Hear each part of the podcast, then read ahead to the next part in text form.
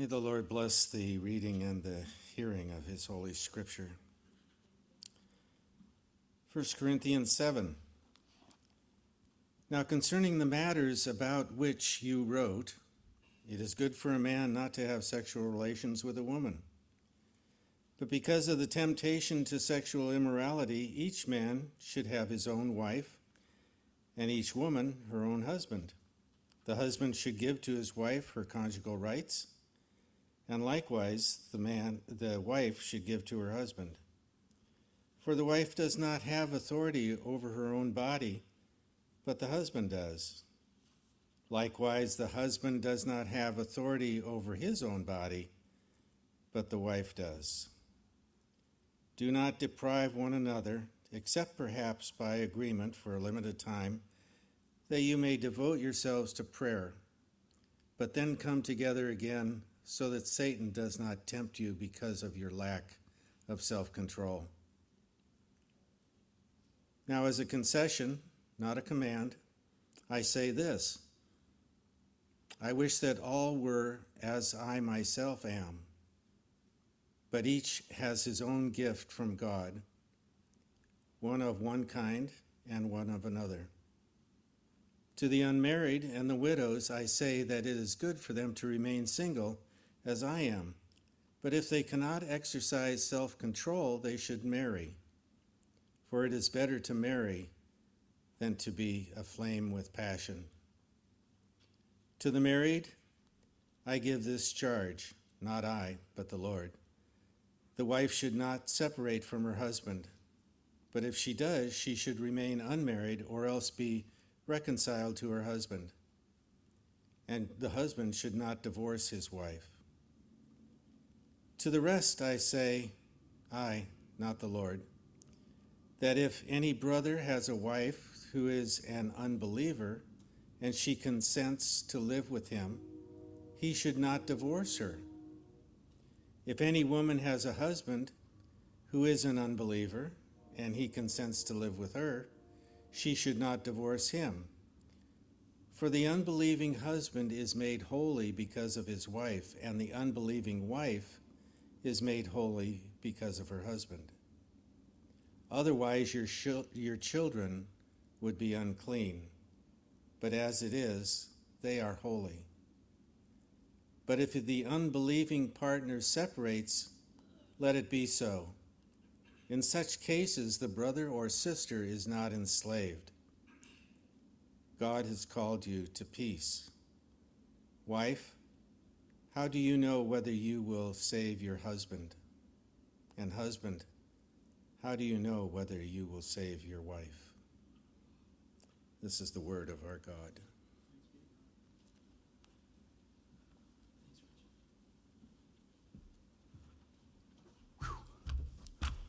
I am just really happy to be here today. This is a great day for worship. It just, um, it's so appropriate. We sang a song Praise the Lord, O my soul. I, I, will tell my soul to praise God. I will remind myself that He is praiseworthy. And um, just hearing the word of the Lord and, and, the saints together, this is, this is a great day to be together. I'm, I'm very grateful. Let's open in a word of prayer, and then we'll turn to the word. Lord, I just, I just ask that you would be praised by what we do, that we would sing your praises, that we would announce your praises, that we would delight in who you are and what you have done, that you have shown your kindly goodness to us on a regular basis. And Lord, may that cause us to delight in you even more. Thank you for being who you are to us and for making us your people. And uh, Father, uh, as uh, Matthew said this morning, we're, we're, grateful for the healing that's taken place amongst our, uh, our people. We're grateful for uh, Steve's amazing recovery. And uh, Lord, I just pray that you would continue to heal him. He's, he's still got a little ways to go, I think. And uh, so would you continue to heal and strengthen him? Lord, I thank you for the strength that you've given Jen. She was facing a really unknown future with the condition of how her husband would be. And uh, Lord, she faced it not just with bravery, certainly that, but also with faith, trusting you. And so I pray that uh, whatever lays ahead for the Carlsons as far as Steve's health and, and um, his stability and all of those things go, Lord, that you would continue to provide for Jen the strength and the faith and the trust in you that she needs. And uh, we, as a body of believers, I pray that we would respond to their needs as well, that we would help them and, and uh, be there for them as we have been. And thank you for that. Lord, the other big pressing issue is the um, escalation of the tensions in the Middle East. Um, we have bombed um, rebel bases that were attacking uh, commercial shipping. And Lord, as, even though that's a re- reasonable response uh, to an unreasonable act of violence, uh, Lord, it could really exacerbate things there and make it worse. So would you bring peace uh, as much as we're going to get in this time between Jesus' ascension and his return? Uh, we pray that you would bring stability and peace to that region. Uh, Lord, that, uh, that, that things would settle down some, that um, in the midst of all the conflict, Lord, your, your church would be a different voice than the politics or the pro or anti this or that, but Lord, that we would be announcing Christ in the middle of all that. And uh, Father, now as we turn to your word, would you bless our time, bless our understanding, help us to see what it is that uh, your Apostle Paul has for us this morning. And we ask this in Christ's name. Amen. Amen. So, uh, you remember last week, uh, Paul started with two statements. Um, all things are permissible or legal for me. And the other was the stomach for the bo- food and the food for the stomach. And we kind of looked at those, and they, they were kind of like, um, I don't know, statements that the, the Corinthians appeared to be just reciting. And we asked the question, are they true? And well, yes, and yeah, no. So it was a little complicated. Um, so this week, uh, the chapter seven begins with now concerning the matters you wrote. So this is clearly a, a different question now coming up, but it's really kind of the same thing because what he does then is he quotes another thing, possibly what they written to him. It is good for a man not to have sexual relations with a woman. Literally, it's good for a man to not touch a woman. But we know what kind of touch they're talking about because the rest of the context will explain it. Um, so that's the thing that's being said. You know, it, as I was studying this this week, I thought, wait a minute, is this still the same church that earlier we heard was celebrating the fact that a man had his stepmother? And now they're saying it's good for a man not to touch a woman? Uh, are, are, they really that divided? And it's probably what's going on is there's probably these, these two responses to what had happened, to the sexual immorality that was going on with the Corinthians. One was acceptance, and then maybe this was the other response is this kind of, you know, we shouldn't touch anybody. And I think it kind of fits with what we saw last week, which is that duality of, of what's the spe- what is the body for? What does it work? Uh, what are we supposed to do with the body? And so this is probably more along those lines, asking that next question is Is it true that it is good for a man not to touch a woman? Um, we need to answer that question really quick. First of all, yes, it's good for a man not to touch a woman. Good heavens, didn't he just say, You have a man who's had his stepmother? That's not okay. Deal with that. And then last week we saw he said it's not good to uh, connect yourself with a prostitute. So, in that sense, there is a sense to say, yes, it's good for a man not to touch a woman. There are out of bound ways of doing that. But at the same time, um, no, it's not true that it's good for a man to not touch a woman. There, there are ways where that isn't the case. Uh, for example, in the creation story in, in, in Genesis 2, after God has said for six days in a row, it is good, it is good, it is good, the only thing he says it is not good is when he looks at Adam and he says, It is not good for man to be alone. This is not the ideal situation. And so then he takes a rib from Adam and he forms it into a woman. And Adam's first response when he wakes up and he sees Eve standing there is he utters a love poem. He is just blown away by this. He's just gone through all the animals looking at him and he goes, well, that one's not for me and that one's not for me, but they got they got ones that are for them and I don't have one. And now all of a sudden he sees Eve and it's this is great. One of the one of the kind of cute things in Hebrew is he says this is Isha, for from Ish she was taken. So Ish is man and, and she's Isha. He, he liked what he saw. He said, This is the, what I'm supposed to be with. So, in another sense, no, it's not good for man to be alone. It's a complicated question, isn't it? There's, there's a lot going on there. So, as we begin to dig into this section, we have to keep that in mind. There is an appropriate way, there's an inappropriate way. And, and I think that's where he, he, um, he heads with that. Now, before we go any further, there's, there's a, something I want to deal with so that when we get there, we don't have to mess with it, okay? So in verse 10, Paul says, I give this charge, not I, but the Lord. And then in verse 12, he says, I say, I, not the Lord. And so this could raise a question of when Paul says that it's his command, not the Lord's, Does that mean that this is optional?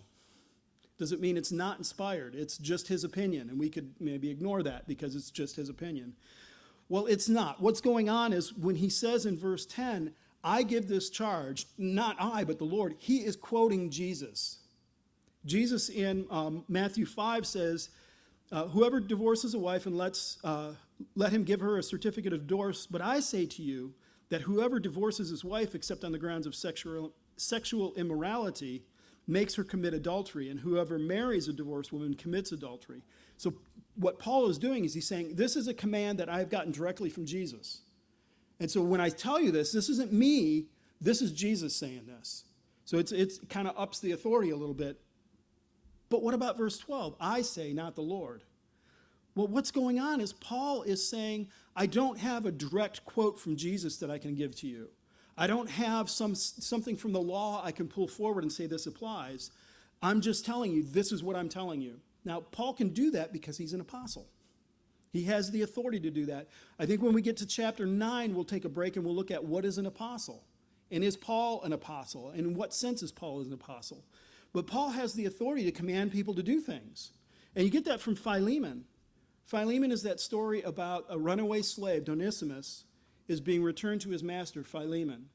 And when Paul returns him, he says, he says in uh, verse 8, Accordingly, though I am bold enough in Christ to command you to do what is required, I have the authority to command you to do what is required. And it's required, it's not optional. And he doesn't have any verse to back this up. Instead, he says, Yet for love's sake, to appeal to you for my child Onesimus. What he's telling uh, Philemon to do is receive Onesimus no longer as your personal slave, but as a brother in Christ. Release him. I could command you to do that, even though there's no scripture to back that up. This is the apostle having that authority. So when Paul says, um, I say, I, not the Lord, that is not optional. That isn't somehow less authoritative. There are plenty of times where Paul tells us to do things he doesn't have a scripture for. So I just want to clear that up because that's that can be a sticking point of uh, a little, or at least a distraction when we get there. So the issue at hand is the question: Is it good for a man to not touch a woman? It, that's the question. Um, we need to keep that in front of us because what comes is, is he's going to talk about different things. He's going to spend some time discussing marriage and divorce and widowhood and that kind of stuff. But keep in mind, this is all under that heading. It is good for a man. Is the question: Is it good for a man to not touch a woman? So that's where he goes. So verse two, uh, Paul is going to say, "This is the right place for this." And so in verse two, he says, "But because of temptation to sexual immorality, each man should have his own wife, and each woman her own husband." Now, the word temptation is not in the Greek. It's not there originally. As a matter of fact, the New American Standard has a more literal translation of it and says, but because of sexual immoralities. They get the temptation. The ESV doesn't, I mean, they're not doing a bad job. They get it because in the next verse or two, it, it says, don't allow Satan to tempt you. So the temptation is in the context, but literally it's because there is sexual immorality, then each man should have his wife and each woman her husband. In other words, what he's saying is there is a context in which this touching or the sexual encounter is appropriate. And for the Christian, that place is only in the bonds of, a co- of covenant marriage. That's the only place that we are allowed safely to explore that, to express that. So he, he gives the command um, let each man have his own wife and each woman her own husband. There's more theology packed in there. It is each man his wife, each woman her husband. That frames what Christian marriage means, which is one man and one woman joined together in a, a covenant union, in a bond together. So as our society is kind of tumbling around with what's, what marriage means, and we'll deal with that next week. We'll do a deep dive into marriage next week. As our society is, is trying to take that apart, the way that God created humanity, Jesus' own words are, a man shall leave his father and uh, mother and cleave to his wife. That's the definition of marriage. It is a, a, a unique union between a man and a woman. Her own. You don't get to say, well, I'm going to fool around with a married person because we're in bonds of marriage, but no. your own wife, your own husband. Really defines it down tight. What a Puritan. Isn't that just terrible? How, how limiting. We're going to see that this is really actually very helpful and important. So then, verse 3 and 4, he goes on and he, he kind of continues to unpack that marriage thing. The husband should give to his wife her conjugal rights, and likewise the wife her husband. For the wife does not have authority over her own body, but the husband does. Likewise, the husband does not have authority over his own body, but the wife does. And so, as we begin to define this, this get this picture of Christian covenant marriage, what you see is this mutuality in it. It's not the husband rules and does whatever he wants, and the wife submits to everything. It is you don't have authority over your own body. Either side of the marriage, you have to take the other person into consideration. And so it's this beautiful, loving union of the two coming together. Um, th- this idea of authority, sometimes it can be used to, as a source of abuse. Husbands claim that, you know, I have authority over your body, so we're going to do this. Well, she has authority over your body, and she can say, no, you're not going to do that. it has to be mutual. It has to be loving and, and caring and, and, and, and paying attention to each other. So there is a proper expression of Christian love, intimacy. It's within the bonds of a marriage, and it is mutually respectful. It is caring for each other in that act. Um, and, and because it's such a powerful thing, it can be abused. So, is there a right time then to abstain from these things? Is there a time when the husband or the wife can say no? Well, yes, there is. I mean, if you're going to respect the other person, there has to be some limits on that. But also, Paul says, well, don't deprive each other except for on agreement for a limited time. In other words, one partner in the marriage can't go, well, I'm done. Never again. See ya. It, it, it remains mutual in, in, in, um, in togetherness. So he says, don't deprive one another except perhaps by agreement for a limited time. That you may devote yourself to things like prayer. Maybe you'll take a fast to, to spend time in prayer or um, in service or something. So there's, there's opportunities here for you to say, we'll, we'll just take a break from that for a little bit. But he says, you have to come back together. It has to be mutually agreed upon, it has to be temporary, and then come together again. Why? So that Satan may not tempt you because of your lack of self control. This is where the ESV gets that idea of temptation at the beginning. But here's the problem is if, if you're not mutual in your relationships in the marriage covenant, then there is an opportunity for Satan. Now, Satan is um, by no means original thinker. He's very smart, he's very sly, but the only place that Satan will attack you is in your weakness. Where is the weakest part of you? So that's why something like pride can be so dangerous. Because pride is so intimate, it's my opinion of myself. And so Satan can just kind of flam that. Do you know how, you know how handsome you are? Do you know what a beautiful woman you are? People just should be amazed at your eloquence. And you can begin to get pride. And that's where Satan will attack because it may be a weak spot.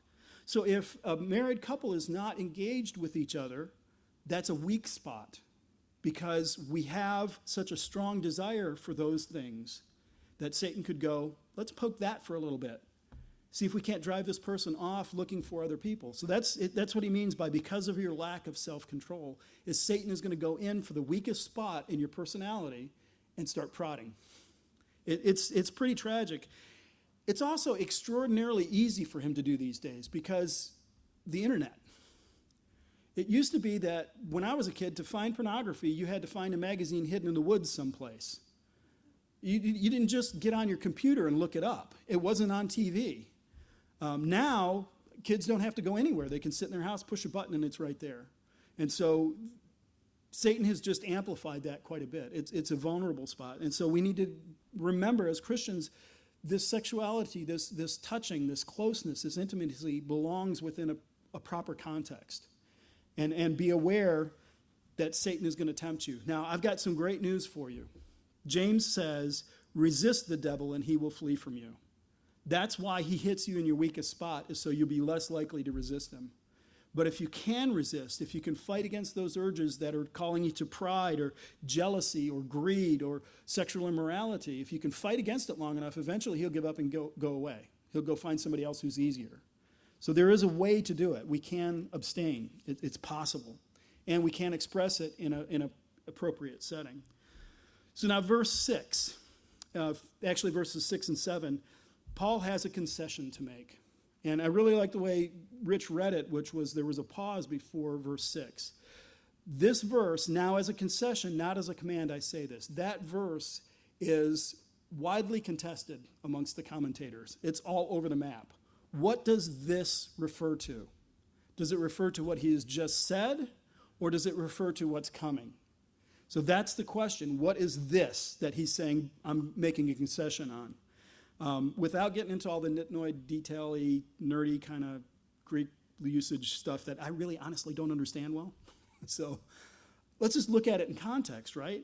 He says, I have a concession to make, not a command. So whatever he's about to say, whatever, whatever he's referring to with this, it's a concession, it's not a command. Verse 5 was a command. In verse 5, the command was, Do not deprive, but come together.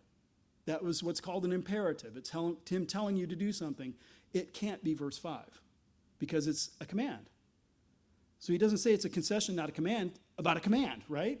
So then it must be verse 7 is the concession that he's making.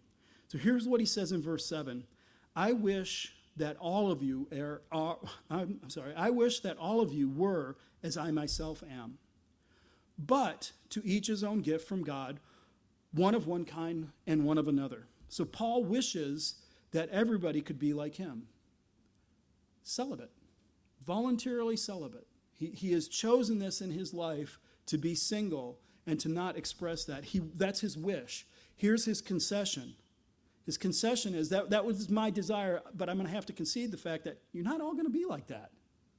Because everybody has a gift, and your gift may not be the gift of voluntary celibacy.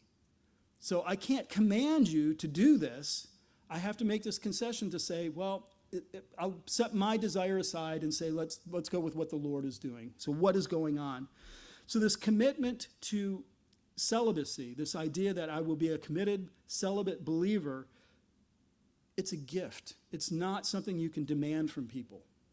We, we have to be careful with that. We have to take care with that because I think sometimes we can get a little um, jaded about those things and just, well, you know, get over it. well, you didn't, you're married. so don't, don't enforce that on other people. The other thing is, I think this singleness thing can be really a huge blind spot for the church. I mean, a giant blind spot for us. Um, in that book, I did a Sunday school class on a, a while ago, The Great Dechurching, where they were talking about why did everybody leave the church. We lost like 40 million church attenders during COVID.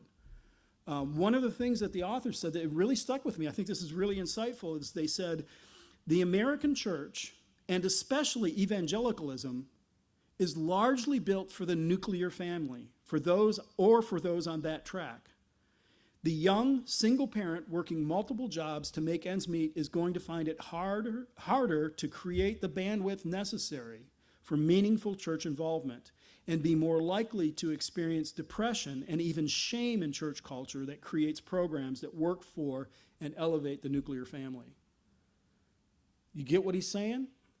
The way that the American church, especially evangelical church, is geared toward our programs, our understanding, our approach to ministry is for mom, dad, and one and a half kids, the nuclear family. The reality is that's not the predominant uh, people in America so much anymore. Um, that's going away. What we're seeing is an increase in singleness. We're seeing an increase in single family homes. And so, if our ministry is geared toward families and we're focused on that, and that's what we're going to do, we're leaving out or excluding a handful of folks who probably could really use a lot more help than the families. So, this gift of singleness, we have to make sure we don't assume that's the case for everybody. We have to be sensitive to that. So I want you to be cautious with how you talk with single folks. Um, one of the kind of most stinging things that you can say, and you can mean it in the best possible way, is, oh, the right person will come along. Well, some single folks have been waiting for the right person for a while, and the right person hasn't shown up yet. So that may be a pleasant wish, but it might be a little salt in the wound for them. Or say, um, well, you have a gift of singleness. Well, some do. Some don't. Some are single because that's the way it is. There's another group that I, I think we need to really be sensitive about, and that is those who have same sex, same sex attraction, who are believers and want to submit to the scriptures. They know that they cannot express their sexuality because it's a violation of scripture. So the option for them is celibacy. And unless the Lord has given them a gift of celibacy, that's difficult. It's a long, hard road to handle.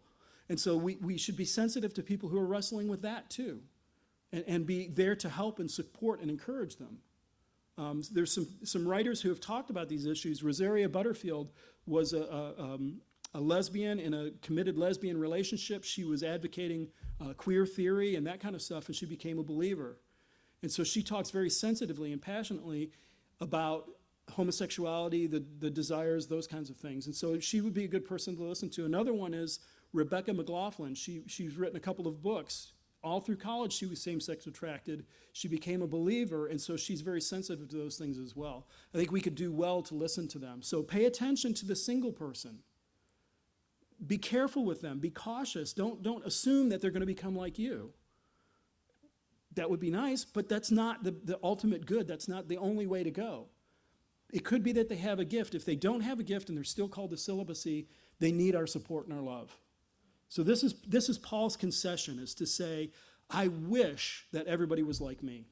And in the next section, he'll explain why is it would be so great for us to be like Paul.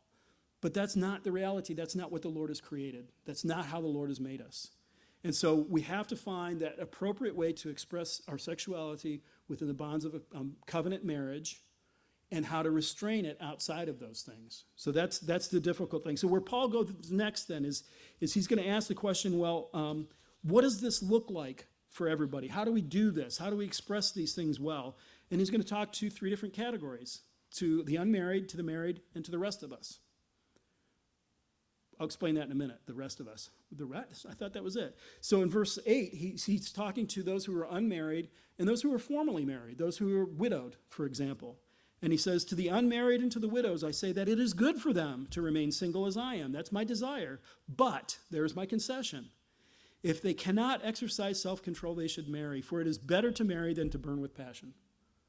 It, it, resist the devil and he will flee from you. If the opportunity to marry comes up, he says, you don't have to not do that. It, it's not more important or better for you to, do, to remain single. If you have the gift of singleness, then express that. If that is a gift of celibacy that God has given you, then express that. But if it's not, then you're not less of a Christian if you marry. You don't become a, a, a, substandard Christian because you've married somebody. Because it's better to marry than to burn with passion. Express that, that inner sexual desire in an appropriate setting is better than to let it lead you in, off into weird places. So that's the first people that he addresses. Now, verse 10, he addresses again the married folks. To the married, I give this charge, not I, but the Lord. The wife should not separate from her husband, but if she does, she should remain unmarried or else be reconciled to her husband. And the husband should not divorce his wife. So he's, he's again, he's citing Jesus' command on, on divorce. The question of divorce is much more complicated than just this verse. And so next week, when we do our deep dive into what marriage is, we'll also look at divorce and, and what the cases are. But basically, if the question comes up, should a Christian couple remain married? Yes, you should remain married. That's, that's the best. That's where he wants to go. You don't have to divorce because you came, became Christians, and it's better to not be married. It's better to just be who you are, be, be who you've been. So you don't have to divorce to become super Christian. You can become super Christian because of the work of the Spirit in you. Good news. Let's, let's all become super Christians. Now to the rest. To the rest, I say, I, not the Lord, others to the rest. So, so far we've got single, formerly married, and married. What's the other option there? Well, the other option, this is, remember, this is a Christian view of marriage. So it's not necessarily the worldly view. This is a Christian view. And this, this section, what he's going to address, verses 12 through 16, is believers who are married to unbelievers. So when somebody becomes a Christian and their spouse does not, what should we do? Does it compromise our Christianity? Does it compromise our walk with the Lord?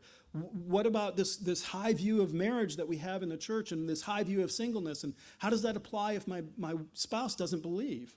And so Paul is going to be really careful to explain that to us. So he goes through it and he, he unpacks it for us. To the rest, I say, I, not the Lord. In other words, I don't have a quote for this, but this is, this is what you should do. That if any brother has a wife who's an unbeliever, and she consents to live with him, he should not divorce her. if any woman has a husband who's an unbeliever and consents to live with her, she should not divorce him.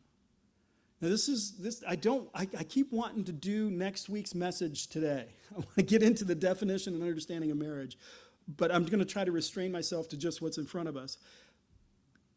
Proper, correct, real marriage can be between people of different religions or no religion at all. It could be mixed in that way, and it's still a proper and appropriate marriage. Why is that?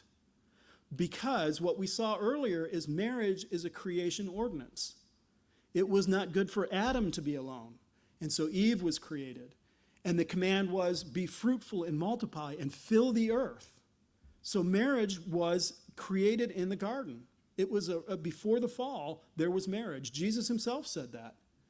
He said it's eh, it wasn't like this from the beginning. You guys have divorce. It wasn't like that from the beginning. But a man shall leave his mother and father and cleave to his wife. So marriage is a creation ordinance. That's how it can supersede and go beyond the borders of Christianity or Judaism and be legitimate that people could marry from different persuasions. So what Paul says is, is if you become a believer, your spouse is not a believer, you don't have to divorce them. Your, your Christianity is not compromised by being, being married to somebody who's not a believer. And he says, For the unbelieving husband is made holy because of his wife, and the unbelieving wife is made holy because of her husband. Otherwise, your children would be unclean. But as it is, they are holy. So, what a beautiful thing to think about. It's, it's not your Christianity gets diminished because you're married to an unbeliever. You're saved because of who Jesus is and what he's done. That person's status is elevated. They are now in a holy position. But notice the kind of words that Paul uses here. Um, Otherwise, your children will be unclean, but they're holy. These are temple terms. These are what would be used to describe the temple. And didn't Paul just tell us in chapter 6 or do you not know that your body is a temple of the Holy Spirit within you, whom you have from God? You are not your own. So when, when we talk about this unbeliever and this believer coming together, the believer is a temple. The believer is a temple of the, of the Holy God. And so that's why you don't have to send that unbeliever away, is because the holiness extends out from the believer and covers the unbeliever. Think about Jesus' ministry. When Jesus would go and he would heal people, there were a couple of times where he didn't even see the person who was sick. He just said, Go home, they're better. He healed them from a distance. But when it came to lepers, people who hadn't had anybody touch them in years because they've been suffering from this leprosy, or the woman with the, the hemorrhage who she'd been bleeding constantly, she was unclean. Lepers were unclean. Jesus purposely touched them. He came up and laid, laid his hand on lepers. Why? Because uncleanliness did not communicate to him, cleanliness came from him and spread out. So it is with the new covenant is we are made clean not by our own works or our efforts or, or, or some ceremony, but because of who Jesus is. And so our holiness can co- extend to cover our family, even when they're not holy, even when they're not believers. And not only is it just our spouse, but it is the fruit of our union. Our children are considered holy just like our spouse would be considered holy. It's a beautiful picture of what marriage can do. It, it can extend like that. Now, what does it mean that they're holy? It doesn't mean that they're saved because he just said they're unbelievers. So they're not saved. It doesn't mean that they have um, some special condition. What it does mean, though, is this person is put into a beautiful place to hear and receive the gospel because they're united to a believer in a close, intimate relationship. And that's where he goes next in verse 14. For the unbelieving husband is made whole. Oh, no, I'm sorry. um, that's where he goes in 16. For how do you not know, wife, whether you will save your husband? Or how do you not know, husband, whether you will save your wife? Because they're holy, because they're now in connection with this temple of this Holy Spirit.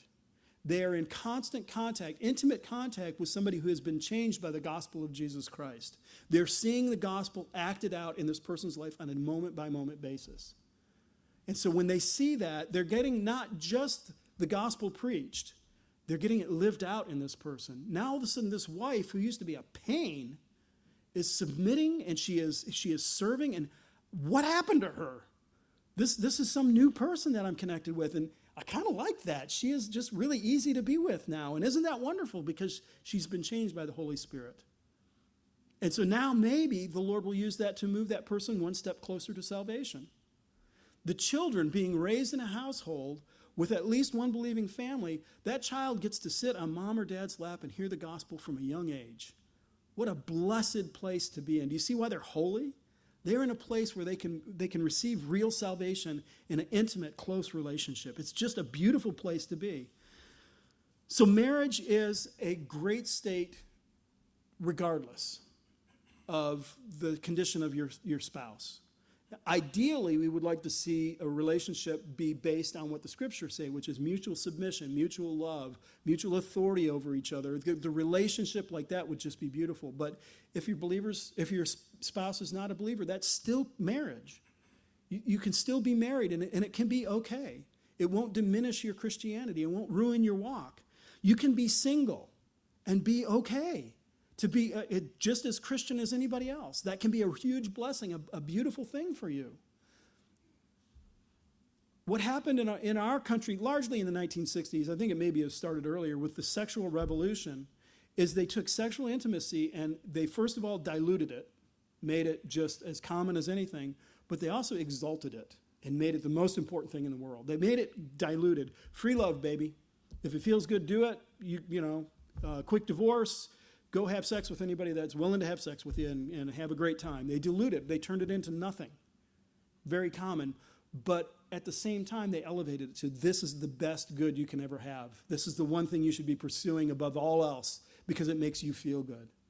They ruined sex in the, in the, in the 60s is when it became popular. I think we'd done it much earlier. But for the Christian in the midst of this, to say a single person could never engage in that and they can be just as satisfied and fulfilled in a Christian context by serving the Lord.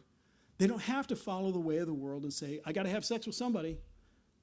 Uh, uh, otherwise, what am I going to do? I'm, I'm not a real person. Yes, you are. You're blessed. You have a gift of God. It's a wonderful thing. And then to say, well, we're going to enjoy sexual intimacy, but we're not going to dilute it and spread it across everything. It is for the bonds of Christian marriage, something intensely personal between two people who are dedicated to each other. So it's not like you're going to go to the, the break room the next week and say, oh, yeah, I shacked up with so and so. Let me tell you all about it. This is intimate. This is private. This is something between two people who love and care for each other. So, this view of Christian sexuality, this view of sexuality in the Christian context, elevates it, lifts it up, makes it much more beautiful, makes it much more real even in the context of singleness and, and, and celibacy, celebrating celibacy, even in that context, it still rises up and becomes something beautiful and gorgeous. Because don't forget, Paul was single, Jesus was single. He never got married. They, can you think of two people? Name two people who had a more Christian life than those two. It, it's possible. It's glorious. It's beautiful. So what we'll do next week is we'll we'll take a break from 1 Corinthians and we'll we'll do a deep dive into what is marriage. What do we mean by marriage? Where does that come from? How does that look in a Christian context? And what we'll hopefully find is that it is much more meaningful and much more beautiful than the alternative that the world is offering. Let's go ahead and close in a word of prayer.